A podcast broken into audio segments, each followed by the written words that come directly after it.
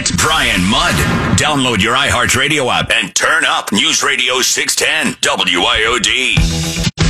Yeah, it's 19. Welcome back to the show. And joining us, former communications director for President Trump. He served in many capacities, including senior advisor uh, to the president. Most recently, the CEO of GETTR, Jason Jason Miller, joining us. Jason, thanks for taking the time. Brian, good morning. Great to be with you. Let's talk about your platform. You know, from a, a point of passion, you getting involved in GETTR. Yeah, absolutely. And what we saw this last year when I was working for President Trump as the senior advisor on his reelection campaign was the single worst year for censorship in American history. We saw all the way going back to last uh, winter, last spring, when people were getting put in digital timeout just for having the gall to say that the virus came from a lab in Wuhan. Uh, we saw obviously people being squelched because they dared to criticize Dr. Anthony Fauci. Of course, who could forget big tech and big media colluding to completely squash the Hunter Biden story, which, by the way, after the election, one out of every six Biden voter said they would have reconsidered their vote uh, if they'd known about that scandal. And then, of course, the deplatforming of President Trump. Uh, at the same time, while Twitter allows on the Taliban, the Ayatollah, the political director from Hamas. And so as we're seeing this censorship that's happening purely for political reasons, decided there was time to do something about it. So you start Gettr, and what is the objective above and beyond having a free speech platform? What's your vision if everything were to go according to plan? Well, I think ultimately GETTR has potential to be even bigger than Twitter. And I say that because there's no excitement anymore with Twitter or even with Facebook. And as Facebook has really turned itself into a data company and, and kind of a in my opinion, a sick and twisted one where they're targeting uh, preteen girls to try to get them hooked on the product. I mean, this is a uh, this is like they saw the movie Thank You for Smoking and said, "Hold my beer." I'm going to do something even uh, even to the the next level. But look, as someone who has a 12 year old who turns 13 this next weekend, I can tell you this is a very formative age, and to go and start making uh, young girls think that they have to be Instagram models or uh, have to dress a certain way or act a certain way, it, it, I, I think it is sick, and I'm fine using that that language. But when this goes to to the fact that there has to be a marketplace of ideas. There has to be a digital town square for us to have these political debates and for people to say what they're thinking. It doesn't matter if you're on the left, if you're on the right. There has to be a digital safe space. And it's only a matter of time until the big tech and big media uh, swing the pendulum back over and they start to target people on the left. So that's why we created this. Uh, we have a lot of great features coming, the longer posts, the longer videos, the sharper, clear pictures and videos that we have. Live streaming will get going very soon. And so there are a lot of things that you can do with GETTR that you can't do with other social media apps. And here's the, Brian, here's the one other really cool thing. When you sign up your account for GETTR, whether it's GETTR.com or the Apple App Store or Google Play Store, you can import in all of your tweets.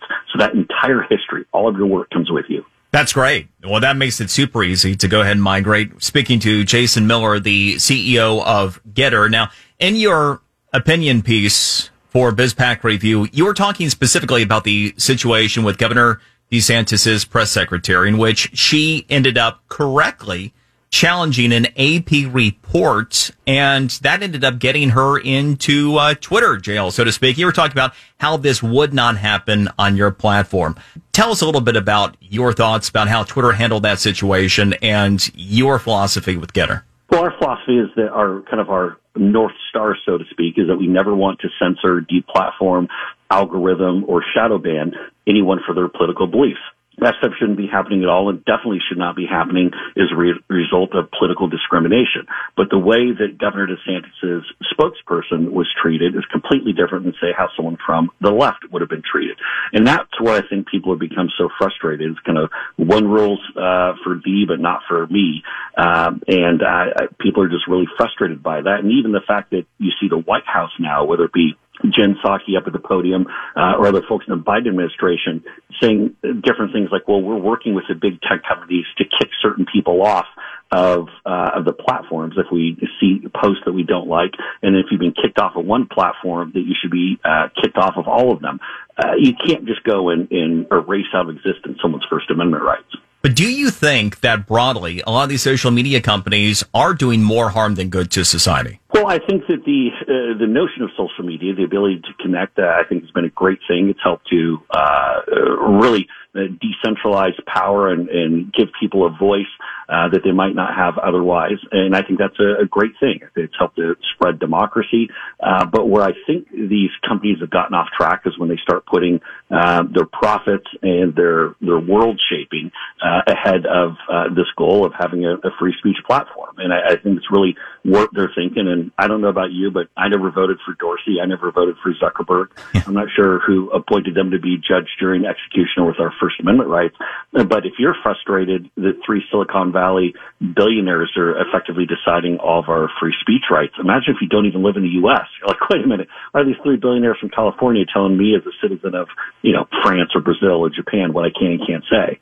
Jason, you take a look at what GETTR is, is being painted as you're well aware you're you're supposed to be this this right wing thing, and it's where all those you know right wing whack jobs that are part of QAnon go now. I, know that your platform is is more than that. How concerned are you with not just having people that associate with a single ideology on the platform? Well, this is now that we're uh, today is the three month anniversary of our launch, and we're now at two and a half million users, which is fantastic. It's the fastest growing social media platform in in world history. One thing to, to know is that half of our user base is in the U.S. and the other half is international. And so Brazil's about 15%, Japan's about 12 or 13%, uh, and then you have UK and France and Germany closely behind. And so as we see really the kind of this international marketplace of ideas, this is different than any other challenger platform that's come along. The fact that we have this immediate, uh, global reach, uh, really, it's impossible to paint us in any certain corner. And look, even some of the big names that we've had joined recently, Enes Kanter, who's a center for the Boston Celtics, who's been an outspoken uh, critic of Erdogan and someone who is definitely more left of leaning in his politics. Naomi Wolf, uh, who of course wrote the Al Gore autobiography, the, the feminist author. Uh, so we have a lot of folks across the board uh, who I think really represent the values of, of free speech, and we have even more that are coming. Well, Jason, you talk about people that have joined your platform. You know, the elephant in the room would be your former boss. I'm sure you've had conversations. Any insight into what Donald Trump intends to do and why he hasn't joined? Yeah, I think initially President Trump wanted to see how we launched, wanted to see how we were doing as a platform. Uh, I think he's he's very hesitant to go and put his name on something until he sees how well it's going to work, uh, and I can definitely respect that. And so, as you've seen, we've uh, withstood uh, the test of time so far, and the res- how we have the resiliency despite the the efforts by the CCP or ISIS or uh, left of center uh, bots to uh, to try to come after us. So we're uh, we're doing well and thriving. We've had a number of conversations with President Trump.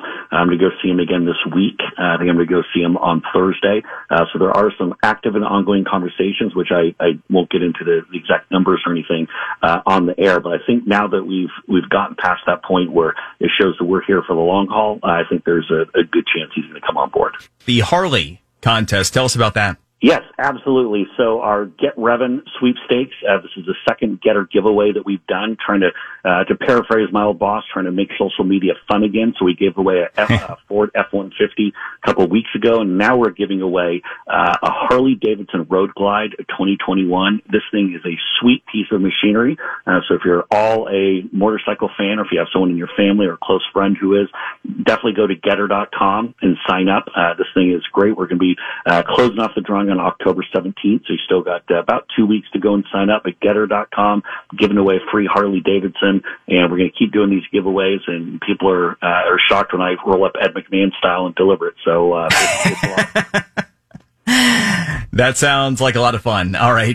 Good deal. And so you can find me at Brian Mudd Radio on GETTR at GETTR Official. You can get Jason Miller. Jason, real pleasure. And thank you for delivering the place for free speech online. Brian, thank you for joining. Look forward to continuing the conversation. And uh, hey, we just saw this coming in. We got breaking news from the governor. Here we are, Breast Cancer Awareness Month, October. Florida's First Lady Casey DeSantis has breast cancer. I have more, obviously, Natalie, with the news here momentarily. You're listening to the Brian Mudd Show, News Radio 610 WIOD.